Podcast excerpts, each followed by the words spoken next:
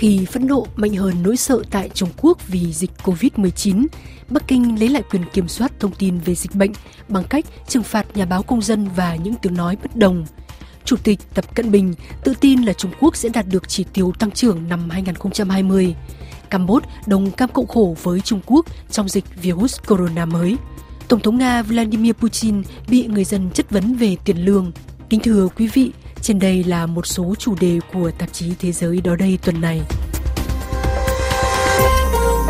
Có mười bốn bác sĩ và nhân viên y tế ở Trung Quốc qua đời trong cuộc chiến chống dịch covid mười chín tính đến ngày hai mươi mốt tháng hai năm hai nghìn không trăm hai mươi, đặc biệt là trường hợp bác sĩ nhãn khoa Lý Văn Lượng, một trong tám người đầu tiên báo động về một loại virus mới.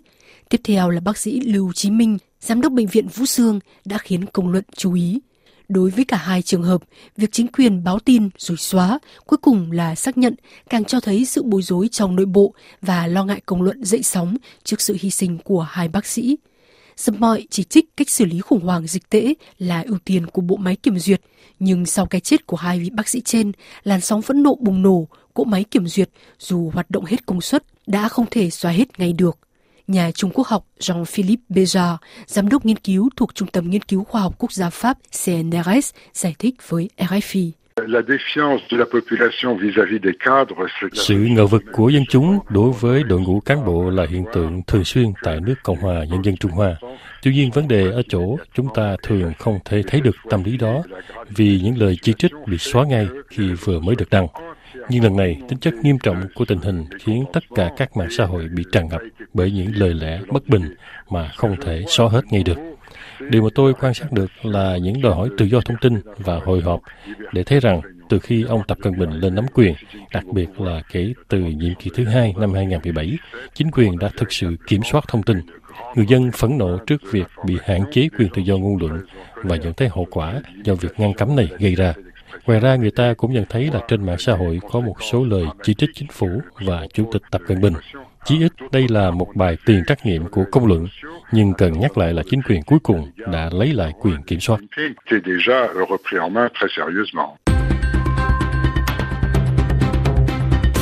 Theo tổ chức phi chính phủ China Human Rights Defenders, hôm bảy tháng hai vừa qua, thì có ba trăm năm mươi mốt người bị trừng phạt vì đã, xin trích, phát tán tin đồn sai lệch về covid mười chín. Trong đó có hai công dân ở Vũ Hán là ông Phùng Bân, một người bán quần áo, và luật sư Trần Thu Thực. Cả hai bị mất tích sau khi đăng trên mạng xã hội hình ảnh những bệnh viện trong thành phố chật kín người, nhân viên y tế bị quá tải. Đặc biệt là một đoạn video đăng hôm một tháng hai của ông Phùng Bân cho thấy những túi đựng xác người bên trong một chiếc xe tang ở gần bệnh viện Vũ Hán.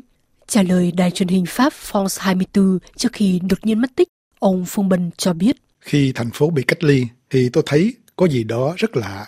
Tôi đến bệnh viện và tôi thấy rất đông người ở đó nên tôi hiểu ra rằng Vũ Hán là tâm dịch. Lẽ ra các bệnh viện phải là những nơi mà các kênh truyền hình nhà nước của tỉnh Hồ Bắc hoặc của thành phố Vũ Hán đến phỏng vấn người dân, nhưng không một ai muốn đến. Cho nên tôi nghĩ là họ không muốn đến. Vì thế cho nên tôi đến đó thu hình để xem chuyện gì xảy ra. Phùng Bân bị cảnh sát thẩm vấn cùng ngày, sau đó được thả và tiếp tục đăng những đoạn video khác. Nhưng từ ngày chín tháng hai, Phùng Bân bật vô âm tín sau khi chỉ kịp cảnh báo người sử dụng mạng xã hội. Tôi bị cảnh sát mặc thường phục lai dày. Họ ập vào từ hướng Bắc và hướng Tây của khu nhà nơi tôi ở.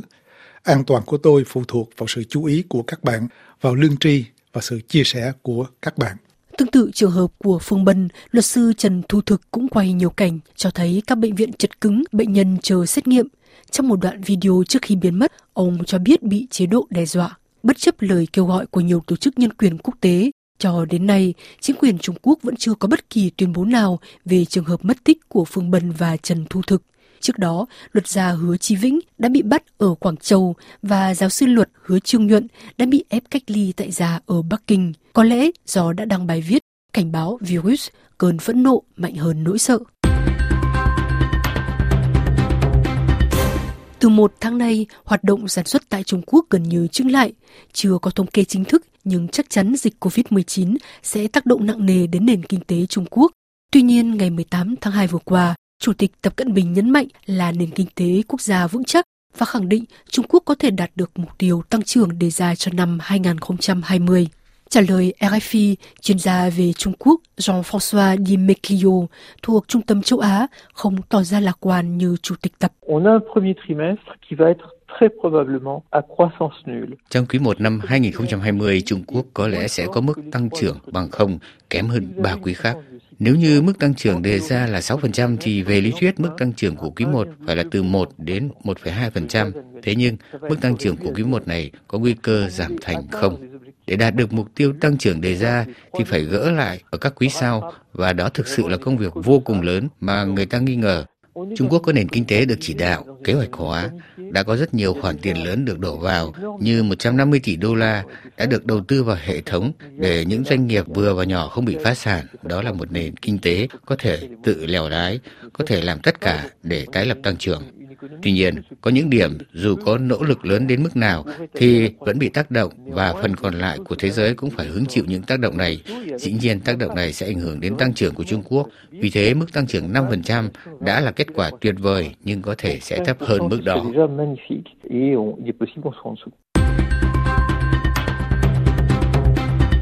Trong khó khăn mới biết bạn hiền, Chủ tịch Tập Cận Bình có thể hoàn toàn trông cậy vào Thủ tướng Campuchia Hun Sen.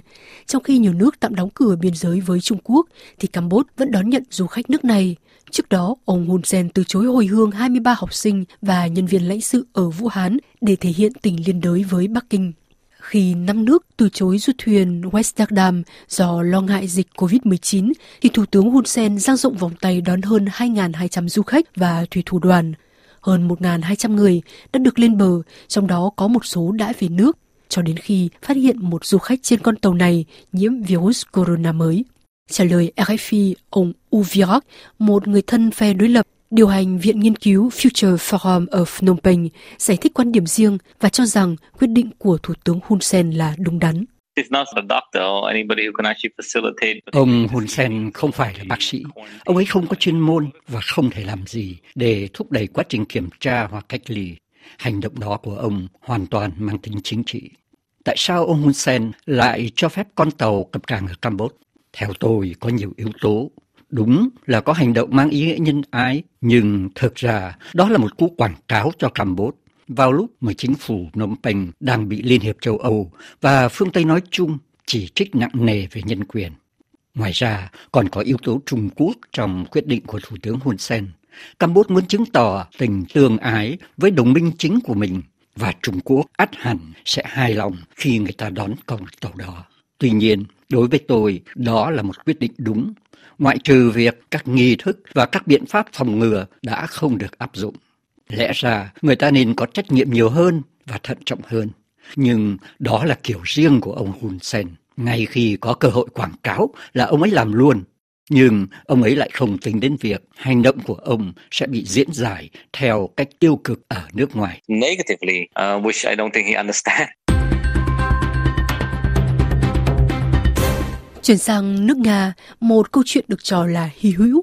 Trong một buổi lễ tại thành phố quê nhà Saint Petersburg hôm mười chín tháng hai vừa qua, Tổng thống Vladimir Putin bị một người dân trực tiếp hỏi là làm thế nào để sống được với khoản trợ cấp chưa đầy hai trăm euro một tháng.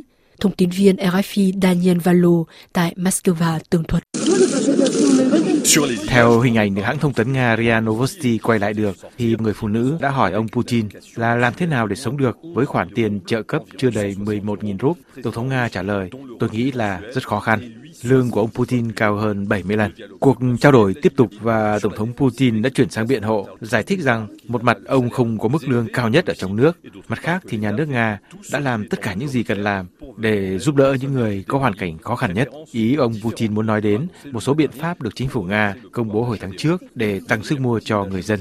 Ông Vladimir Putin chưa bao giờ thích đám đông. Thông thường những chuyến công du, thăm viếng của ông thường là được chuẩn bị kỹ lưỡng trước đó để tránh gặp phải những tình huống như vậy. Buổi lễ tổ chức ở Saint Petersburg hôm thứ Tư vừa qua có lẽ là một trường hợp ngoại lệ. Nếu như hình ảnh cuộc gặp được lan truyền rộng rãi trên các mạng xã hội và trên Internet, thì truyền hình nhà nước Nga đã tránh chiếu cuộc đối thoại này. Daniel Valo, Moscow, R F I.